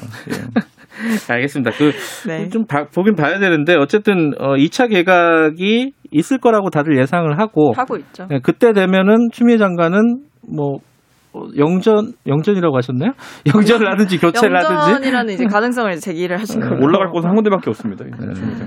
그거는 뭐 전 잘 모르겠어요. 그거는 네, 한번 좀 지켜보도록 네, 하고요. 장관하고 걸로. 당대표인데 뭘 하겠습니까? 아니 근데 국회의장하고 총리했으면 또 서울시장은 좀 이상하지 않나? 뭐 사실 법무부 장관도 이상한 겁니다. 당 대표하고. 이게 당 대표가 의외로 국가 의전 서열이 5위, 6위거든요. 높죠. 높은 그렇기 편입니다. 때문에 사실 다운그레이드였죠. 알겠습니다. 그 지금 추미애 장관 얘기 나온 김에 그 지금 징계위가 10일 네. 어, 월화수목 목요일 목요일로 예정이 돼 있네요. 그죠? 이게 지금 뭐 헌법 소원 신청하고 네. 막 기피 신청하고 이용구 차관 같은 경우에 그럴 예정인 것 같고 좀 복잡하게 돌아가고 있어요. 그리고 오늘 어, 판사들이 여기에 대해서 뭐 법관회의에서 얘기를 나눈다. 아, 나눌지도 모르겠다. 아직 안건으로 올라간 건 아니니까. 얘기들이 좀 이렇게 징계 관련해 갖고 복잡하게 돌아가고 있는데 징계가 뭐 예정대로 헌법소원 내고 이래가지고 좀 뭐 차질이 있을까? 뭐 이런 생각도 있고 기피 신청 어떻게 보세요? 예상을? 어, 뭐 저는 일단은 기피 신청을 이제 윤 총장이 하고 이런 부분 같은 경우는 이제 본인한테 보장된 권리니까 그냥 충분하게 활용하시라 예. 저는 그렇게 생각을 하고요. 예. 다만 이제 이게 징계위가 구성이 잘 될 것이냐 뭐 이런 데에 대해서 조금 비판이나 뭐 거- 우려를 하시는 부분들이 있는데 네. 물론 쉽 지는 않은 환경일 거라고 생각을 합니다. 왜냐하면 네. 조직 문화도 있는 것이고 또 네. 조직 구성원들이 이 안에 들어가는 만큼 뭐그 당사자들이 부담은 있겠으나 제가 봤을 때는 징계위가 예정대로 좀 열리게 추진이 될 것이다라고 보고는 있는 거고 다만 이제 10일에 열리고 나서 그 징계위에서 모든 것이 결정된다라고 보는 것에 대해서는 조금 입장이 전 유보적이에요. 어, 왜요? 일단 징계위가 한 그래도 한 두어 차례 정도는 열릴 수 있는 가능성이 있다고 봤는데 예. 왜냐하면 일단은 계속해서 음. 이제 얘기가 나오는 것들이 이제 공정한 절차의 보장, 뭐 절차적인 음. 정당성의 보장 이런 부분들이 있는데 어, 한 번에 뭔가 이제 10일에 모든 것이 음. 결정이 되는 것이 사실 제가 봤을 땐 국민들의 뭐 피로감이라든지 이런 부분에서는 훨씬 좋을 수는 있겠으나 어 과연 그렇게 될 것이냐에 대해서는 저는 음. 좀 조심스럽게 어, 한 차례로 끝나지는 않지 않을까라는 음. 예측을 좀 하게 되는 것 아니 같습니다. 근데 저는 예. 그 우선 윤석열 총장 측에서 이 헌법 소원을 내긴 했지만은 이건 저는 뭐 받아들여지긴 어렵다 봅니다 기한으로. 네. 네, 하지만은 기각될 것 같은데요. 기각은 아니고 그냥 저 시간이 지나가지고 그냥 실익이 없음으로 갈 것 같은데. 뭐 지켜보고요. 예. 저는 근데 이제 징계위 명단을 이제 공개하는 문제 같은 경우에는 절차상 굉장히 중요하다 이렇게 보는 게. 아, 윤 총장이 지금 명단 공개해 달라고 하고 있죠. 그렇죠. 예. 이제 깊이 배척 신청을 하려고 하면은 결국엔 누군지 알아야 되는 것인데 당일날 보고 얼굴 보고 알아라 이런 거 아닙니까 지금. 근데 음. 이거는 나중에 절차상으로도 만약에 해임이 된다 하더라도 또 소송을 걸 수밖에 없는 그런 상황이 되는 거거든요. 그래서 저는 추미애 장관이 앞에 계시다면 물어보고 싶어요. 뭘요? 도대체 이분들이 무슨 비밀 요원도 아니고 예? 무슨 뭐 공작원들입니까 이분들이 징계위원들이 왜 명단이 공개가 안 되는 것인지 저는 궁금하고 그 예를 들어 제가 판사한테 판결을 받았어요. 네. 근데 판사가 누군지 안 알려주고 당일날 봐라 이렇게 하면은 얼마나 당황스럽겠습니까? 예? 음. 저는 이런 것처럼 징계가 최소한의 어쨌든 그 합당함을 가지려고 한다면은 원래는 소위 말하는 죄목도 알려줘야 되는 거고 누가 담당하게 될 것이 정도는 알려줘야지 공정한 상황인데 왜 판사 출신이신 추미애 장관께서 이걸 모르고 계시냐? 뭐 이른바 방어권인데 그죠? 그렇죠. 어떻게 보세요? 지금 이준석 최고위원 말씀하신 거. 저는 그 징계위 그 요건이라고 할까요? 운영되는 음. 요건이라든지 이런 여러 가지 규정들을 파악해본 바로는 네. 이것이 꼭 명단을 사전에 의무로 고지해줄 그 강제 조항은 없다라고 파악을 했습니다. 그러니까 네. 말씀하신 것처럼 그 당일에 뭐 음. 알게 될 수도 있는 거고 뭐 직전에 알게 될 수도 있는 건데 네. 충분히 그 상황 속에서도 깊이나 배척 그 재척 신청을 할 수 있는 거기 때문에 음. 그런 부분에서 저는 크게 문제가 되지는 않는다라고 생각을 했고 오히려 이것을 검찰총장이라는 그 신분을 가지고 있는 사람이 계속해서 명단을 공개해달라고 하는 것 자체가 네. 좀 무언의 압박이자 메시지인 거죠. 그래서 이런 부분이 어, 본인은 그렇게 주장을 할 수 있겠으나 좀 받아들여지기는 어려운 주장일 것이다라고 보고 있는 것이고 예. 뭐 이준석 최고도 말씀하셨지만 이번에 헌법 소원 낸 거에 대해서는 어, 사실은 좀 그냥 저는 공세의 총동원이다라고 생각을 했고 예. 거기에 대해서 뭐 딱히 유의미한 결과가 있거나 유의미한 효과가 있을 것 같지는 않습니다. 아니 근데 저는요 민주당 윤리위원회도 그렇고 저희 당 윤리위원회 같은 것들도 보면요 전부 네. 다 명단 알고 있어요 사람들. 근데 음. 왜이 명단만은 공개를 못 하겠다는 저희는 건지. 공개 안 했는데 명단? 위원장 가보세요. 위원장 기사 그 인터뷰도 하셨어요. 위원장만 공개하셨죠. 최소한 위원장이 누군지 알 수 있잖아요. 지금 위원장만. 위원장, 위원장 지금 대리가 누군지도 모르잖아요. 위원장만 저희는 일단 공개를 했고 그 위원 네. 공개를 해달라는 얘기도 저희 당 안에서는 사실 있었습니다만 네. 이거에 대해서 위원장께서 이제 그러니까- 위원이 공개가 됐을 때 음. 중립성이라든지 판단의 공정성이 좀 해칠 수 있는 부분이 있다. 그러니까 이해관계가 작용할 수 있는 부분, 소위 말해 뭐 전화를 돌린다던가 뭐 특이한 요청을 좀 한다던가 이런 식의 예. 로비가 올 수 있다는 지금- 것 때문에 하지 않았던 지금 거죠. 국민들이 걱정하는 공정성은요. 윤석열 총장이 위원들한테 전화할 것보다도 오히려 지금 추미애 장관이 가까운 인사들을 선임할 것에 더 이제 초점이 맞춰져 있거든요. 누가 윤석열 총장이 지금 전화할 걸 두려워합니까? 여기서 지금 아니 전화할 걸 두려워한다는 게 아니고 뭐 그 걸리려고 직무- 환장했습니까? 지금 여기서 전화한 아니 게? 직무를 같이 이제 하는 그 조직 안에 포함되어 있는 상황 속에서 당연히 윤, 윤 총장이 자신의 이름을 알게 되거나 이런 신분이 노출되는 거에 대해서 당연히 부담감을 느낄 수밖에 없죠. 아니 어차피 알 거잖아요. 어차피 이거 뭐 마스크 끼고 할 거 아니잖아요. 이거. 근데 이제 그 마스크 사전에 끼고 하겠죠. 아니 그러니까 완, 완전 뭐 2.5단계인데. V4 밴디타 이런 마스크 끼고 아, 할거 여기서 아니잖아요. 여기서 이렇게 치고 들어오시는 겁니다. 아니 어차피 이거 다 얼굴 공개될 건데 나중에 그러면 뭐 자, 어차피 안- 근데 왜- 그러면 지금 아까 이제 위원장이 누군지도 모른다고 하는 게 사실 차관이 지금 바뀌면서 이런 네. 상황이 벌어진 거잖아요. 이용구 차관에 대한 얘기들이 좀 있어요. 네. 여러 가지 뭐 어, 박상기 법무부 장관에게 뭐 김영, 김영란법 위반의 어떤 특혜를 특혜 뭐 혜택을 제공했다 뭐 이런 얘기들도 있고 그래서 이게 기피 신청을 어, 할 거 할 하겠죠 이 부분에서 한다고 얘기를 했죠 한다고 이미. 얘기를 했을 거예요. 예. 네. 그 어떻게 보십니까? 이거 좀 적절하다고 보십니까? 그 뭐 예를 들어 박상기 장관이라든가 이런 관계 이런 아니 부분에 뭐 대해서 그 원전 수사 관련해 가지고 변호하던 이력도 사실 여기서 편향된 어떤 부분이 있을 수 있는 거고 저는 무엇보다도 이번에 그 이종근 투라고 저장된 분이랑 네네. 같이 이제 단톡방에서 모의를 하고 이런 모습 보였다는 게 앞으로 상당히 영향 끼칠 것 같은 게 음. 뭐 그게 이종근 투가 박은정 검사다 이렇게 얘기하고 있지만은 사실 용납이 되는 변명은 아니거든요. 제가 이제 예를 들어 이 이용구 법무부 차관 핸드폰을 들여다봤을 때 예를 들어 추미애 장관이 그럼 서성한 투로 저장돼 있을 거냐? 저는 음. 아니라 보거든요. 음흠. 이게 무슨 한 번 쓰는 버릇이면은 다른 사람들한테 그대로 써야 되는데 저는 뭐 남편 이름으로 저장하고 이런 게 아닐 거라 보거든요. 음. 버릇이. 아마 제가 봤을 때 세컨폰 정도 되지 않을까 이런 생각을 하는데 네. 여기다 대고 이제 저는 이종근 투를 이제 박은정 검사 핸드폰이라고 해명한 거 이거 음. 두고 두고 아마 좀 문제가 될 것 같습니다. 어떻게 보세요? 뭐그 예. 본인이 해명하신 거에 대해서 저는 뭐 따로 음. 이제 아, 얘기를? 이종근 투가 박은정 얘기를 뭐 검사는 드릴 사항은 아닌 것 같고 다만 이제 법무부 그 법무실장에서 예. 어 나온 뒤에 이제 개, 인 사무실 방 세 개를 얻었다. 근데 예. 거기서 하나를 이제 어, 박 전 장관이 썼다.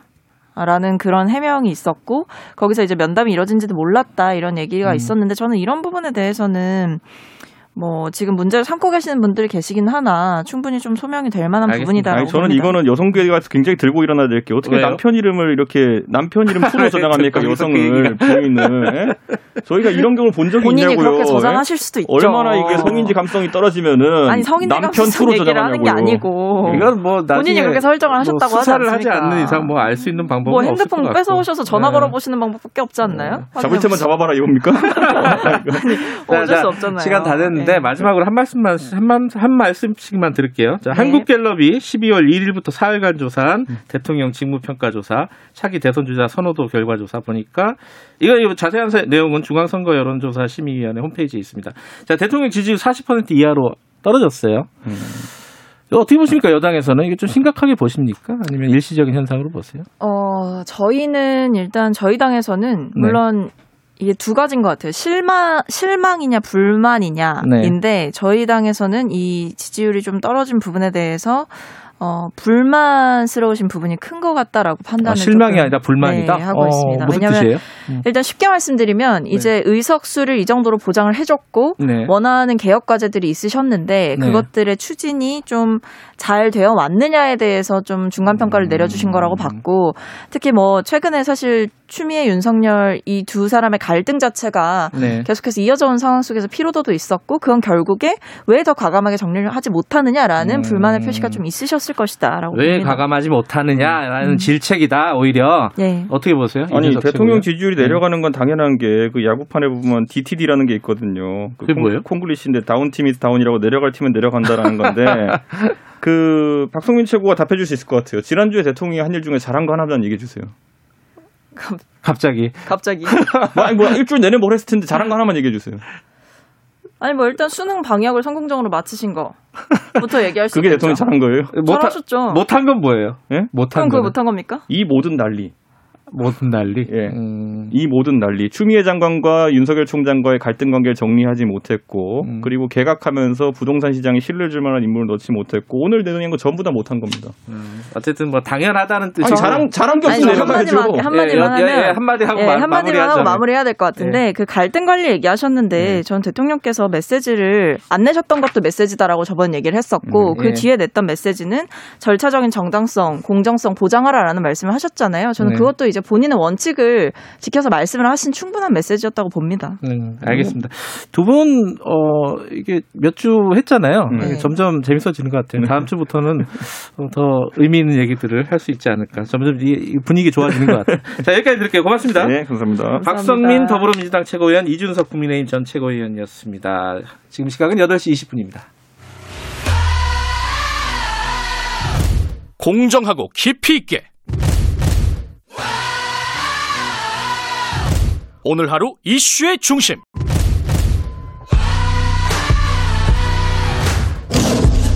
김경래의 최강 시사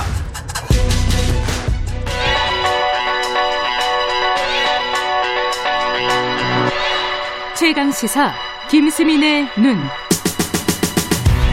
네, 김수민 평론가 나와 계십니다. 안녕하세요. 반갑습니다. 오늘 여론조사를 좀 분석해 볼 건데, 뭐 얘기하고 가죠. 아까 잠깐 제가 얘기했었는데, 네. 한국 갤럽이 12월 1일부터 3일까지 만 18세 이상 1000명 대상으로 조사했고, 무선 85, 유선 15%, 전화 면접으로 조사했고, 응답률 16.6%, 표본 오차 95%, 어, 신뢰 수준에서 플러스 마이너스 3.1%포인트. 자, 뭐 결론은 뭐였습니까? 네, 대통령 직무 수행에 대한 평가 조사를 했는데요. 예. 긍정 평가가 39%, 부정 평가가 51% 이렇게 음, 나왔습니다. 이게 최저치죠 문재인 대통령 여론조사에서는 제- 갤럽에서는요? 네, 갤럽에서 임기 중에서는 세 번째 최저치 조사고요. 네. 어, 역대 대통령 중에서는 4년차 지지율 봤을 때 높은 편이긴 합니다. 아, 그렇죠. 네. 예. 근데 이제 문재인 대통령 대선 지지율이 41%이고 네. 또 열자리 수가 3이다라고 하는 상징성이 있는데 네. 이게 이제 세 번째입니다. 임기 중에 조국 전 법무부 장관 사퇴 시절인 2019년 10월이었고 첫 번째가 음흠. 두 번째는 올해 8월에 부동산 정책 실패 논란으로 음. 두 번째로 39%를 찍었었는데 그때 코로나19 재확산이 일어나고 또 극우 개신교 쪽 집회 때문에 음흠. 어, 여론이 정부를 좀 밀어주는 쪽으로 회복을 했는데 이번에 다시 그 정도 시점까지 떨어졌다라고 하는 것이고 예. 이것은 이제 부동산 문제라든지 법무부 관련 이슈가 겹쳐져 있는데 이번 주에 또 공교롭게 국토교통부 장관 교체 지난 주말에 음. 발표가 있었죠. 그리고 사회적 거리두기 격상, 윤석열 총장 징계위 이런 것들이 겹쳐져 있습니다. 이번 주도 어떻게 될지 좀 추이가 어, 흥미롭겠네요. 그죠? 네. 자, 일단 뭐 강론을 좀 보죠. 지역별로는 어땠어요?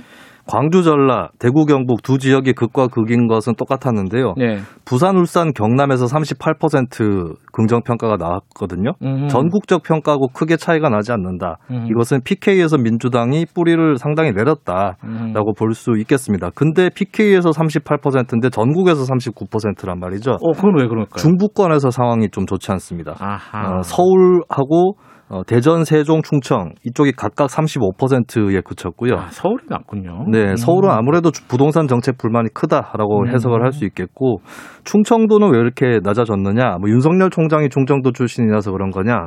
이런 그- 얘기도 있는데. 아니겠죠. 예, 네. 근데 뭐 그것 이전에 구조적 부분이 있지 않을까 싶어요. 음. 이 충청 같은 경우는 서울 경기에 비해서는 농어촌 표심이 많은 편이고 그렇죠. 또 스윙 보터, 그러니까 한쪽을 정해놓고 찍는 것이 아니라 번갈아 가면서 찍을 수 있는 이런 사람들도 많을 수 있다라고 음. 하는 것이죠. 자, 지역은 그렇고 요새 많이들 관심 갖는 게 세대잖아요, 세대. 연령별로는 어땠어요? 역시 60대하고 40대 이쪽이 극과 극.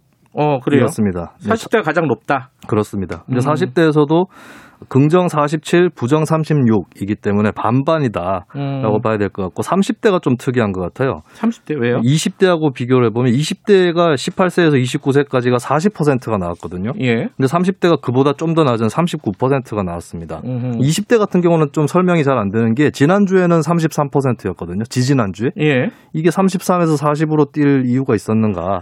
어. 약간 설명이 좀 안 되긴 한데, 근데 명백한 거는 30대하고 40대가 원래 주요 지지층이었는데 그 둘의 사이가 벌어지고 있다라고 하는 것입니다. 네, 그리고 이것도 아마 부동산 영향이 있을 것 같고요. 네. 50대가 38%로 낮은 편인데 이 50대가 지난 총선에서 여당에 주로 투표를 했거든요. 그렇죠. 예, 그 50대가 빠진다고 했을 때는 여당 쪽에 확실한 우세가 꺾일 수 있다. 라고 진단을 해봅니다. 50대가 승부처다 이런 얘기 많았었는데 그렇습니다. 50대가 좀 빠졌군요.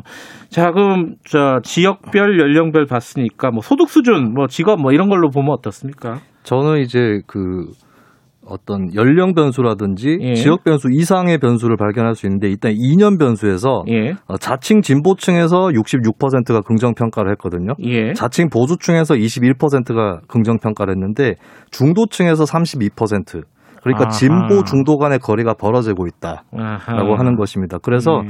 대통령 지지도가 더 떨어질 거냐 했을 때는 굉장히 여러 가지를 봐야 될 것 같은데 다시 올라간다고 기대하기도 좀 어렵지 않는가. 음. 중도층 이반 때문에. 중도층이 많이 떨어졌기 예. 때문에 그리고 직업적으로는 어, 사무관리직하고 기능노무 서비스직 그러니까 블루 칼라 화이트 칼라 간의 차이가 좀 나고 있습니다. 그래요? 네, 음. 사무관리직은 43% 가장 어. 높은 직군이죠. 오.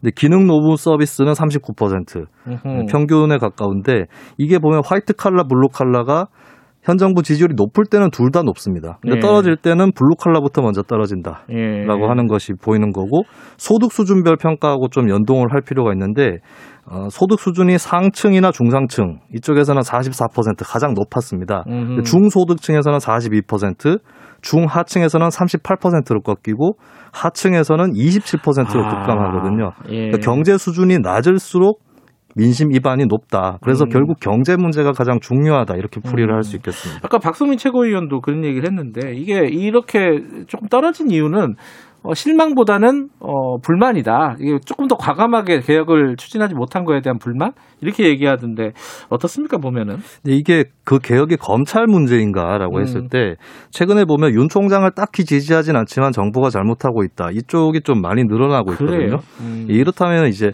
검찰 문제는 사실 국민들이 건건이 다 판별하기는 어려운 문제입니다. 근데 네. 문제는 이게 경제 문제보다 더 앞서 있는 것이 아닌가라고 음. 하는 기류가 있는 거고 두 번째는 이제 보고 있자니 좀 지나치다 이런 음. 기류가 있는 거거든요.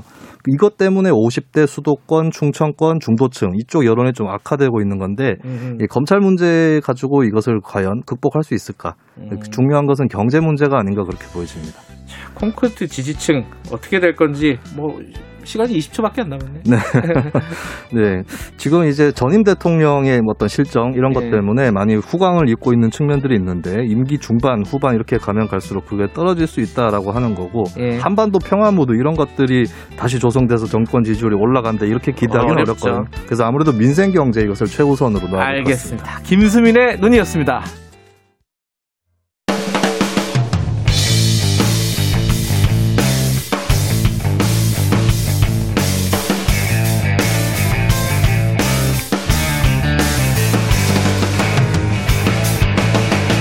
김경래의 최강 시사.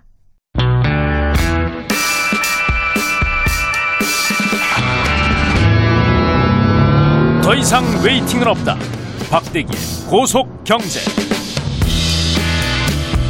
네, 박대기 고속 경제 KBS 박대기 기자 나와 있습니다. 안녕하세요. 네, 안녕하십니까. 음, 박, 아, 옷, 아, 금연재님인데, 금연재님은 박대기 기자를 엄청 좋아하는가 봐요. 아, 예. 계속 감사합니다. 뭐, 전원 기립하라고, 일어서서 들으라고. 이거 무슨 말입니까, 이거는?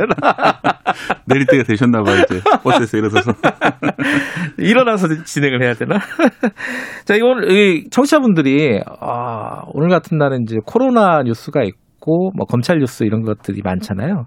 아까도 검찰 뉴스 이런 거 한참 하면은 문자가 뭐가 오냐면은, 지나가면서 읽었는데, 아, 이, 뭐, 이런 시국에 자꾸 이 검찰 얘기, 정쟁하는 얘기, 이런 거 막 하는 거 아니냐. 네. 이런 불만들이 좀 있으십니다. 박대기 기자가, 어, 그래서 이 먹고 사는 문제를 좀 들고 오셨습니다. 그죠? 예산안, 이게 뭐, 9년 만에 이렇게 법정 시한, 네, 제가 어. 알기로는 6년 만에. 아, 6년 이제, 만에, 6년 예, 만에 법정 법정 시한 시한에 통과를 했는데요. 통과됐다. 예. 예. 이게 뭐, 그래도 정치적인 어떤 역학구도가 있었던 거죠. 그죠? 네, 이제 과거에 예산안 같은 경우에 다른 것 때문에 이제 볼모가 되는 경우가 많이 있었습니다. 예. 뭐 다른 거 법안하고 이제 통과시킨다, 못 시킨다. 연계시키는 거죠, 보통. 예. 예. 그런데 이제 지금 현재 지금 구도상 여당이 워낙 표, 그 다수이기 때문에 예. 어, 국회 선진법을 도입한다 하더라도 뭐 단독 강행도 가능한 그런 상황이었기 때문에 음, 야당에서도 큰 무리하지 않고 예, 그냥 통과를 시킨 것 같습니다. 국민의힘 같은 경우에는 반대를 하면 실효가 없을 뿐 아니라 이 코로나19 국면에서 시급한 3차 재난지원금 지급이 야당 때문에 늦어진다. 음. 이런 이제 비난을 받지 않기 위해서 빨리 통과시킨 것 같습니다. 아, 이 저기 밖에서 PD가 보내주셨네요. 197 하나님인데 코로나로 신- 힘들어하는 생계형 약자들이 많을 텐데 당쟁이나 논하는 뉴스를 하나요? 뭐 이런 네. 불만을 보내주시는데 이 사실은 이번 예산안에서 국회에서 수정된 게 3차 재난금 지원금이 이제 들어간 거잖아요. 네, 그죠? 그렇습니다. 이거는 지금 이제 결과론이지만은 네. 지금 뭐 2.5단계로 올리고 이런 걸 보면은 어, 선제적으로 잘 했던 네. 것 같다 이런 평가를 할 수 있을 것 같아요, 그죠? 예, 그렇습니다. 3조 원이 들어가는데요. 3조 원. 예, 예. 1차 때 14조 원, 2차 때 7조 원 규모였으니까 좀 규모는 좀 작아진 것 같다 이런 생각이 들고요. 음, 예, 선별 지원을 염두에 둔 것으로 보이죠. 그래서 예. 이제 3조 원 갖고 뭐 보편적인 지원을 할 네. 수는 없죠. 예. 기본소득당 용해인 의원 같은 경우에는 이 예산안 처리일에 반대 토론을 하면서 이전 국민 지급이 필요하다 이렇게 음. 반대 의견도 내기도 했습니다. 뭐 이재명 지사도 계속 그 보편적인 네. 지원을 해야 된다라고 주장을 하고 있는 거고 어쨌든 이제 선별 지원이 3조 원 정도 반영이 됐다. 네, 어, 물론 이제 피해 상황이나 이런 것들을 고려하면 플러스 마이너스 알파가 있겠죠. 그죠? 네, 아마 곧 논의가 시작이 될 것 같고 어쨌든 오늘 예산 얘기를 전체적으로 좀 해보겠습니다. 전체 예산이 558조. 이게 네. 이제 좀 예산안 치고 크죠 지금. 네, 사상 최고 금액이고요. 음. 올해 같은 경우에는 512조 원이었는데 약 46조 원 정도 늘어났다. 음. 비율로는 한9% 정도 늘어난 규모고요. 아유, 꽤 많이 늘었군요. 정부가 처음 제출한 안이 555조였는데 보통은 이제 깎는 경우가 많습니다. 네. 맞아요. 네, 그런데 네. 올해는 아까 그 3차 재난지원금 이런 것 때문에 음. 2조 원 이상 늘어난 것으로 집계가 됐습니다. 근데 이게 항상 그 어제 어 기획재정부 아 요새는 저- 기획재정부 맞나? 어, 맞- 네. 기재부 맞습니다. 기재부 맞나? 네. 아 이름들이 자꾸 변해가지고 자 기획재정부에서 항상 반대하잖아요 이거 이거 올리는 거에 대해서 왜냐하면 국가 채무가 문제가 있다 재정 건전성 문제 이거를 했는데 지금 어 그 부분은 어떻습니까? 걱정이 되는 수준입니까? 예, 그렇습니다. 내년 한 해만 해도 75조 원 예산 때문에 적자가 발생하는데요. 아, 예. 올해 국가 채무가 846조 원이었는데 내년에 여러 가지 비용을 반영하면은 954조 원으로 채무가 증가합니다. 예. 예, 보통은 GDP 대비 국가 채무가 몇 퍼센트냐 이렇게 비교를 많이 하는데요. 네. 내년에는 47.2%까지 올라갑니다. 뭐, 예, 음. 보통 우리나라가 이제 40%가 안 된다. 지난해까지 37.7%였거든요. 네. 그래서 우리는 40, 40%가 안 되기 때문에 건전한 나라다 이렇게 평가를 많이 했었는데 이제 내년에는 50% 정도 가까이 올라가고요. 네. 이게 사실은 시작입니다. 2014년에는 58%까지 올라가거든요. 아, 그래요? 예. 2024년에는 예. 2024년에는 예. 그래서 어 지금부터 4년 뒤죠. 그렇게 예. 올라가는 거기 때문에 특히 이제 빚을 갚을 반전을 기대하기가 앞으로 어렵다. 음. 앞으로 이제 수십 년간에 걸쳐서 어렵다. 이런 점이 가장 큰 문제인데요. 네. 지금 뭐 우리나라 세계 최고 속도의 고령화율을 보이고 있는 상황이고 올해 학대 출산율도 0.8명. 그러니까 47.2라는 숫자가 상당히 안 좋은데 이 숫자마저도 우리가 남은 인생에 볼 수 있는 가장 좋은 숫자일 수도 있다. 그런 음. 점이 가장 좀 우울한 그런 점이죠. 이건 좀 구조적인 문제이기 때문에 네. 그죠. 자, 이번 예산 통과되는 과정에서 항상 많이 나오는 얘기가 뭐 쪽지 예산 뭐 이런 네. 얘기도 많이 나오고 그죠. 이게 왜냐면은 이게 그 지역구 국회의원들이 자기 지역으로 예산을 많이 가져가려고 하는 건 어떻게 보면 또 당연한 일이기도 하고 네. 이번에는 어땠습니까? 이번에도 뭐 쪽지 예산 이런 것도 많았고요. 예. 좀 제가 그 지역 뉴스를 좀 찾아보다가 예. 좀 우스운 모습이 보여가지고 좀 말씀드리자면 서울 시민들 보시면 좀 생소한 일입니다. 일부 지역에서는 이 도지사하고 해당 지역 의원들이 모여서 공동 기자회견도 합니다. 어. 이번에 우리가 몇 조 원을 따냈다 이렇게 아 도지사하고 예. 지자체장하고 지금 예. 국회의원하고 예. 그 예. 합동으로 이제 따냈다 이렇게 기자회견을 하는데요. 예. 어, 헌법 46조 2항을 보면은 국회의원은 국가 이익을 우선하여 양심에 따라 직무를 행한다라고 돼 있습니다. 네. 아, 물론 지역구를 신경 안 쓸 수가 없죠. 네. 예.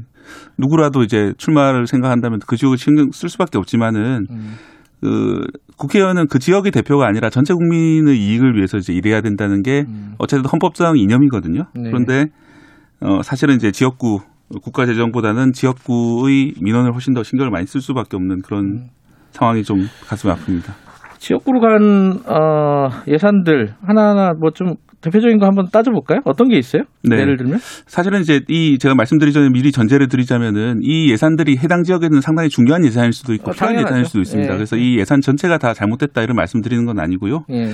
예를 들어서 이제 여당 이광재 의원 같은 경우는 페이스북을 통해서 성과를 홍보를 했는데요. 이 국회 심의 과정에서 약 100억 원의 증액을 받았다 지역구에 음. 그리고 원주시 주요 현안 사업 예산이 최종 510억 원이 확정됐다 이렇게 페이스북으로 홍보를 하셨고요. 네. 또 어, 이제 뭐 4월 국회 당선, 국회의원 당선 직후부터 관련 부처와 긴밀히 논의해서 네.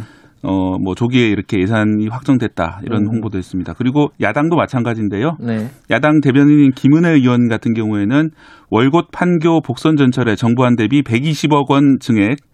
뭐 이런 걸 했다. 카드 뉴스를 만들어서 홍보를 하고 있는 상황입니다. 네. 또 국회 의안 정보 시스템에 들어가면은 원안하고 어, 최종 합의된 안 사이 차이에 대해서 이제 문서가 올라와 있는데 아, 그 누구나 볼 수 있어요. 네, 누구나 지금 청취자 여러분들도. 혹시 뭐 궁금하시면은 국회 의안 정보 시스템에 들어가면 볼 수 있다고 합니다. 네, 예. 그 예산으로 검색하시면 되고요. 예. 최근에 통과가 돼 있을 겁니다. 예결위원장이 상당히 중요하죠. 예결위원장 지역구에는 뭐 숲길 사업 1억, 1억 원 그리고 도로공사비 6억 원 같은 것들이 마지막에 추가돼 있다 이런 것들을 확인할 수 있습니다. 도로공사비. 예. 네, 그렇습니다. 이게 뭐 물론 마지막에 긴급한 필요가 있다고 인정이 돼서 들어간 걸 수도 있고 네. 뭐 의원 협의가 이제 의미가 없는 것은 아니죠. 하지만 어 이례적으로 이제 마지 막판에 예산을 늘려가면서 이렇게 조기 통과된데 혹시 이제 뒷사정이 있지 않을까 궁금증이 들 수밖에 없는 그런 예산들입니다. 어, 이제 정치라는 게 이제 타협하고 하는 건데 이게 이제 타협을 약간 다른 말로 하면 거래가 되잖아요. 그죠? 이게 거래를 한 게 아니냐 뭐 이런 의심이 들 수도 있는 거죠. 어, 이 진채 님이 이 청취자분인데 어, 예산안 관련해 가지고 겨울에 보도블럭 까는 시도 이런 예산 까야 합니까? 요, 요즘 보도블럭 왜 이렇게 갈아엎냐고. 네. 요새도 그러나요? 근데 요새도 뭐 일부 지역에는 그런 경우들이 있고 어, 옛날 얘기 아닌가? 예, 이제 어. 보도블럭 네, 보도블럭 같은 경우에는 뭐 이렇게 깔지 말자 이래서 뭐 다른 하수구 하수구 한로 교체나 이런 공사를 이제 연말에 하는 경우들 많이 아, 봤습니다. 그 하수구 하려면은 보도블록을 드러내야 되니까 네. 일단은 예산이라는 게 돈이라는 게 참 어렵습니다. 자, 어, 좀 논란이 됐던 예산들도 좀 있었어요, 그죠? 네, 그렇습니다. 가덕도 신공항 같은 경우에는 적정성 검토 연구 용역비로 20억 원이 증액이 됐고요. 아, 가덕도가 아직 결정은 안 됐는데 네, 일단 연구 용역으로 20억 원을 아, 쓰는데 이거 여야가 이게 합의를 한 거죠, 그죠? 네. 예. 네, 중요한 건 연구 용역이기 때문에 본공사는 언제 시작될지 모르는 상황이고요. 예. 또 내년에 이제 부산시장 선거가 끝난 다음에 대선 국면으로 가면서 이 또다시 공사를 해야 된다 말아야 된다 또 정치 쟁점화될 가능성이 있기 때문에 네. 좀 지켜봐야 될 것 같습니다. 이게 사실은 이제 동남권 신공항이라는 사업이 15년 전부터 나왔던 얘기인데 그렇죠. 뭐 선거 때마다 이런 식으로 한다고 했다가 그만뒀다가 이런 식으로 계속 반복됐었거든요. 네. 그래서 좀 해당 지역 김해공항 같은 경우에는 흑자공항이고 혼잡한 상황이기 때문에 만약 한다면은 조, 조기에 좀 시작하는 게 맞는 것 같고요. 국회의사당을 세종시에 짓는다, 뭐 이런 얘기들이 있었는데 이것도 예산에 포함이 됐어요? 네, 설계비 147억 원이 반영이 됐는데요. 다만 단서가 달려 있습니다.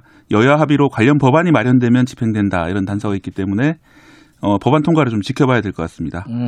그 밖에 이제 코로나 19 백신 확보 4,400만 명분에 대해서 9천억 원이 편성이 돼 있습니다. 이거는 뭐 결국 다들 동의하시는 비용이겠죠. 네. 코로나19 종식을 위해서는 백신이 매우 중요한 상황이고요. 예. 또 지역 사랑 상품권 사업이 15조 원이 원안대로 통과가 됐습니다. 이건 음. 효력이 있다.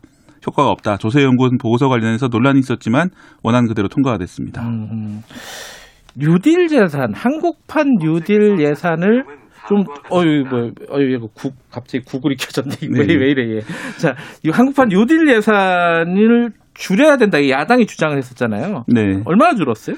예, 정부안이 21조 3천억 원이었는데요. 예. 5천억 원 가량 감액은 됐는데 거의 감액 안 됐다 이렇게 보시면 될 것 같고요. 거의 그대로 통과됐네요. 네, 그렇습니다. 음흠. 좀 눈에 띄는 예산 경항모 예산인데요. 항공모함. 항공모함 좀 작은 항공모함 예. 경항모라고 부르는데 예. 예, 정부가 착수금 10억 원을 요청했는데 연구 용역비 1억 원만 예산에 포함이 됐습니다. 어, 1억 원이요? 1억 원은 뭐 무슨 뜻이죠? 이게 하지 말라는 뜻인가요? 하라는 예, 뜻인가요? 뭐 7조 원이 든다 뭐 이런 말이 많은데 1억 원이라는 거는 뭐 사업 자체를 폐기하는 건 아닌데 네. 좀 신중하게 하자 이런 뜻으로 보이고요. 예. 사실 이번에 여당 안에서도 상당히 의견이 많이 갈렸던 사안입니다. 음. 국방위원장 같은 경우에는 101억 원 안을 증액안을 냈습니다. 음. 하지만 여당의 서른 의원 같은 경우에는 경항모는 언젠가 해야 할지도 모르지만 아직은 아니다. 우리가 음. 과도한 욕심을 부리는 것 같다. 음. 1년 정도 더 토론을 해야 할 부분이다. 이렇게 말했고요. 네. 또 무소속 홍준표 의원 같은 경우에는 이 좁은 나라에서 무슨 항공모함이 필요하냐. 차라리 핵잠수함에 전력하는 것이 맞다. 뭐 이렇게 말을 하기도 했고요. 네. 여기 대해서 해군과 방위사업청 같은 경우에는 항공모함 두 척을 보유한 중국이 항모를 계속 늘리고 있기 때문에 준비가 네. 필요하다. 이런 입장이고요. 예.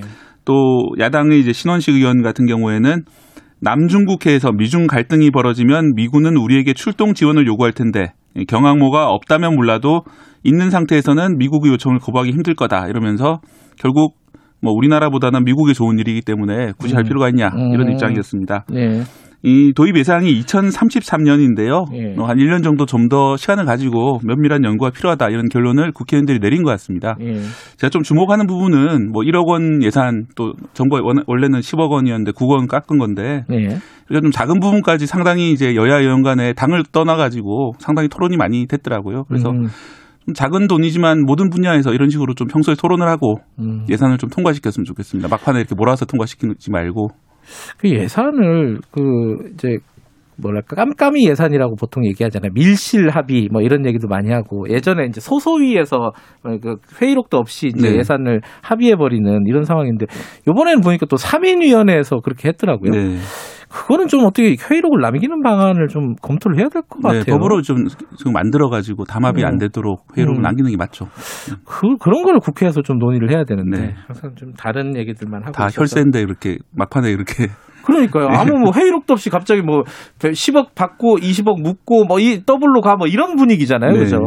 이런 것들 없애려면은 소소위나 뭐 이런 회의록이 없는 회의들은 가급적이면 없애야 되지 않느냐 이런 생각이 듭니다. 자, 박대기 고속경제 여기까지 듣겠습니다. 고맙습니다. 네, 고맙습니다. 박대기 기자였고요. 지금 김경래 최강 시사 듣고 계시고 지금 시각은 8시 44분 향해 가고 있습니다.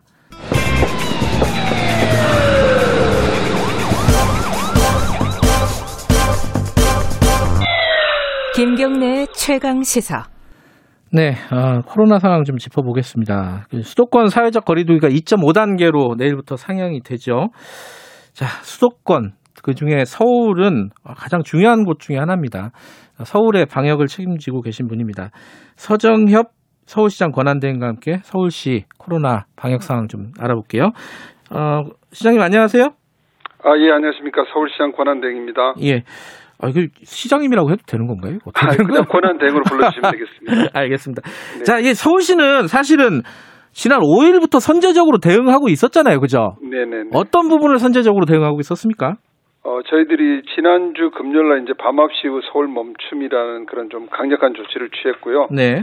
어, 지금 뭐 쉽게 말씀드리면은 이제 2.2단계에 있으면서 2.5단계나 3단계에 있는 조치들을 좀 음. 선제적으로 조치를 좀 취했습니다. 네. 그리고 이외에도 뭐 어, 대중교통 20 저는 밤 9시 이후에 축소, 운영 축소라든지 네. 뭐또 공공기관에 대한 운영 중단 등 음. 여러 가지 좀 강력한 조치를 선제적으로 취했다고 생각하시면 되겠습니다. 그밤 9시 넘으면은 불을 꺼라. 예. 이러면 약간 좀 저항이 있지 않았나요? 어 물론 뭐 이제 여러 가지 뭐 생계와 관련되시는 분들은 예. 어려움도 있었겠지만 저희들 취지 자체가 예. 어 좀 겨울 특히 연말 음. 맞이해서 이제 모임들도 많아지시고 하고 네. 또 이동도 많아지고 하시니까 예. 이런 좀 이동이나 모임을 좀 자제하고 예. 제한하자는 그런 취지에서 또 이해해 주시면 감사하겠습니다. 어, 지금 이 2.5단계는 어, 연말까지 가는 거죠. 그죠? 예, 그렇습니다. 지금 이제 어제 정부에서 발표를 했고요. 내일부터 시행이 되면 2.5단계는 이제 28일까지 시행되는 걸로 되어 있습니다. 근데 지금 걱정은요. 이게 2단계 그리고 2 플러스 알파 단계라고 얘기했던 것들이 효과가 지금쯤이면 나타날 줄 알았는데 아니란 말이죠. 어, 이거 뭐 어떤 부분이 지금 좀 어려운 부분이 있는 겁니까? 어, 저희들도 이제 사회적 거리두기 단계를 이제 단계별로 상향하면서 여러 가지 조치들을 해왔습니다. 근데 예. 우리 진행자님 말씀 주신 대로 예. 어, 기대한 만큼 성과를 보지 못한 것은 좀 사실인 것 같고요. 예. 그래서 지난 이제 금요일 날 어, 이제 12월 5일부터 예. 저희가 밤 9시 이후 서울을 멈추자는 그런 보다 강력한 음. 조치를 발표하게 된 것도 네. 이런 엄중한 상황에 좀 대응해서 예. 이제 더 이상은 이제 물러날 곳이 없다. 음. 그래서 좀 특단의 대책을 강구했다고 말씀드리겠습니다. 예컨대 뭐 상황에 따라서 3단계 아, 3단계는 사실상 이제 셧다운이라고 해야 되나요? lockdown 뭐 이런 형태잖아요. 예, 예. 글로 갈 수도 있나요? 아, 3단계는 사실상 봉쇄에 해당하는 최후의 보루입니다. 음. 그래서 뭐 3단계가 되면 경제는 물론이고 시민의 일상도 올 수도 없다는 그런 최악의 상황이기 때문에 네. 저는 3단계만큼은 반드시 피해야 된다고 생각하고요. 음, 네. 그래서 이렇게 강력한 조치들을 취해 나가는 것도 음. 3단계까지는 가지 않도록 하자는 그런 예, 취지입니다. 3단계로 가면 사실상 봉쇄기 때문에 거기까지는 안 가도록 최대한 노력해 보자. 예. 예, 네네. 이런 말씀이신 거고. 수능 지난주에 있었잖아요. 목요일에 네네. 수능이 있었는데 그 수능 끝나고 좀 걱정들이 많았어요, 사실.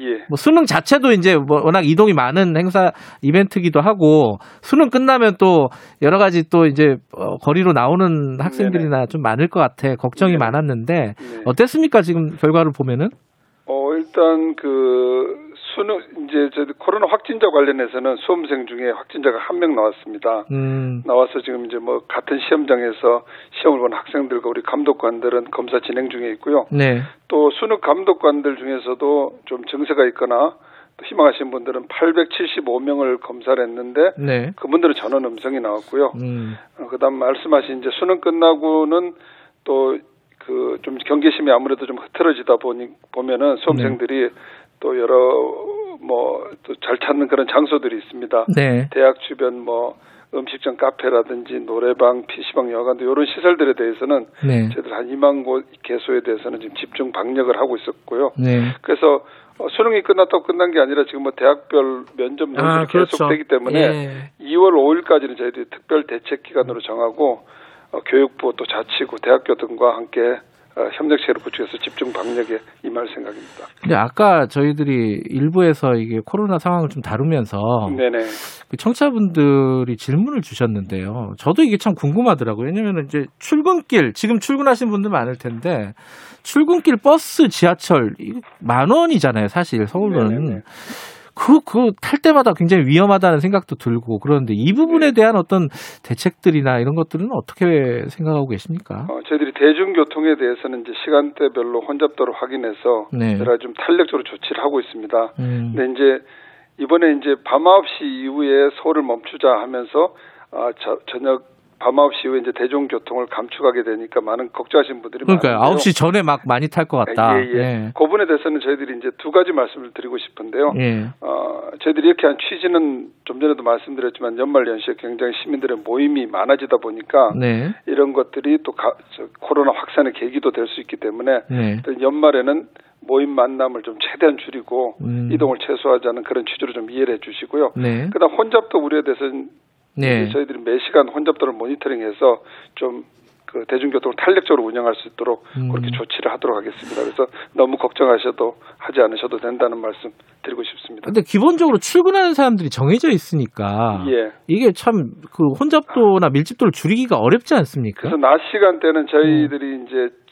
오늘 월요일부터 저희 서울시가 먼저 시작을 합니다만 예. 어, 50% 재택근무 시차 출퇴근제를 오늘부터 서울시 25개 자치구 투자출연기관이 먼저 시행을 하고요. 음. 어, 지난주에 이제 서울 상공회의소 중소기업 중앙회도 좀 협조를 구했습니다. 음. 그래서 민간 부분도 좀 강력 동참해 주시기를 좀 음. 어, 협조를 구했고요. 그렇게 된다면은 어, 출근 시간에 좀 혼잡도도 완화될 수 음. 있을 거로 생각합니다. 재택근무도 많이 좀 활용을 했으면 좋겠다 이런 예, 생각이 예. 드네요. 예. 근데 이게 지금 어, 어떤 대책들이 밤 9시 이후로 좀 집중이 돼 있잖아요. 예, 예. 그러니까 그런 생각도 드는 거예요. 이게 밤은 위험하고 낮은 안 위험하냐. 예, 이게 예. 대책들이 좀 밤에만 너무 집중돼 있다는 게 논리적으로 잘 이해가 안 된다? 이런 생각도 들어요. 어떻게 네. 봐야 돼요, 이거? 어, 조금 전에도 말씀드렸지만 연말 연시에 이제 모임들이 많아지고 음. 네. 저녁에 모임을 하시다 보면은 이제 마스크를 안 쓰게 되는 아, 경우가 그렇죠. 많고 예. 그, 그리고 이제 계시는 공간들이 전부 다 저희들이 산밀 환경이라는데 주로 밀접, 밀폐, 밀집된 그런 환경이 환기가 잘 안 되는 그런 환경입니다. 네. 그래서 더욱더 확산의 그 가능성이 높기 때문에 네. 저희들이 뭐 일단 9시 이후라도 해서 최대한 좀 효과를 거두자는 거고요. 네. 9시라는 시간이 또 어떻게 보면은 어, 시민들이 또 생업 활동을 마무리하는 시간입니다. 그래서 음흠. 어, 민생에 좀 미치는 영향은 최소화하면서 네. 음. 방역 효과는 좀 최대화해 보자 하는 그런 취지라고 말씀드리겠습니다. 지금 뉴스를 보면 가장 걱정되는 것 중에 하나가 어, 병상이 부족하다. 특히 이제 네네. 중환자에 대한 병상이 부족하다. 어떻습니까? 서울은 상황이 서울이 제일 위험할 것 같아가지고요. 상황이 좋지 않습니다. 지금 어허. 서울의 병상 가동률이 지금 90%에 이르렀습니다. 그러니까 예. 어, 굉장히 지금 높아진 거고요. 예. 어, 중증 환자 특히 병상은 지금 62개 중에서 5개만 남아 있고요. 네. 그리고 생활치료센터도 지금 저희들이 8개를 운영 중인데 음. 지금 가능한 병상이 186개니까요. 굉장히 좋지 않은 상황이고요. 네. 일부 전문가들은 뭐 이런 얘기도 하십니다. 그 자택 에서 이제 격리해서 치료하는 그런 자택 격리 치료까지 고려해야 하는 거 아니냐. 하는 이런 얘기도 나오고 있는데요. 네. 저희는 어쨌거나 자택 격리 치료만큼은 막아야 된다. 음. 그래서 최대한 지금 병상 확보하는 노력들 하고 있고요. 어, 지난주에도 일곱 개 저희 대학 병원장님들을 만나서 좀 협조 요청을 했습니다. 그래서 음. 중증 병상 확대도 좀 추가하기로 했고요. 네. 어, 일반 병상은 저희들이 계속 추가해 갖고 있고 심지어는 뭐 저희들이 컨테이너형 임시 병상 네. 설치도 지금 준비 중에 있습니다. 그 생활치료센터 같은 경우는 추가 확보를 하실 예정인가요? 어떻습니까? 상황이? 현재 어, 서울은 서울시에서 8개소를 운영 중이고요. 예. 내일도 이제 한 곳을 더 열게 됩니다. 그런데 확산 속도가 이런 추세면은 음. 사실은 하루에 생활치료센터 하나씩 개소해도 아이고. 따라가기 부족한 실정입니다. 그래서 음. 어, 이번 주부터는 자치구 25개 자치구에서 이제 각각 생활치료센터를 설치해서 운영하도록 했습니다. 그래서 음. 수요일부터 이제 한 몇 개 구에서 시작해서 네. 앞으로는 자치구도 어, 생활치료센터를 운영하는 음. 그런 시스템을 운영하게 되고요. 좀 전에 말씀드린 대로 어쨌거나 어, 자택 치료 뭐 사태 이런 일은 일어나지 않도록 네. 하여튼 공공의료 체대가 감, 감당 가능한 수준으로 지켜내는데 좀 전력을 음. 다해 나가겠습니다. 지금 어제 뉴스를 보니까 서울시에서 해마다 하던 재해 종소리 행사를 어, 온라인으로 하겠다 이런 예. 방침이 나왔어요. 그죠? 네네.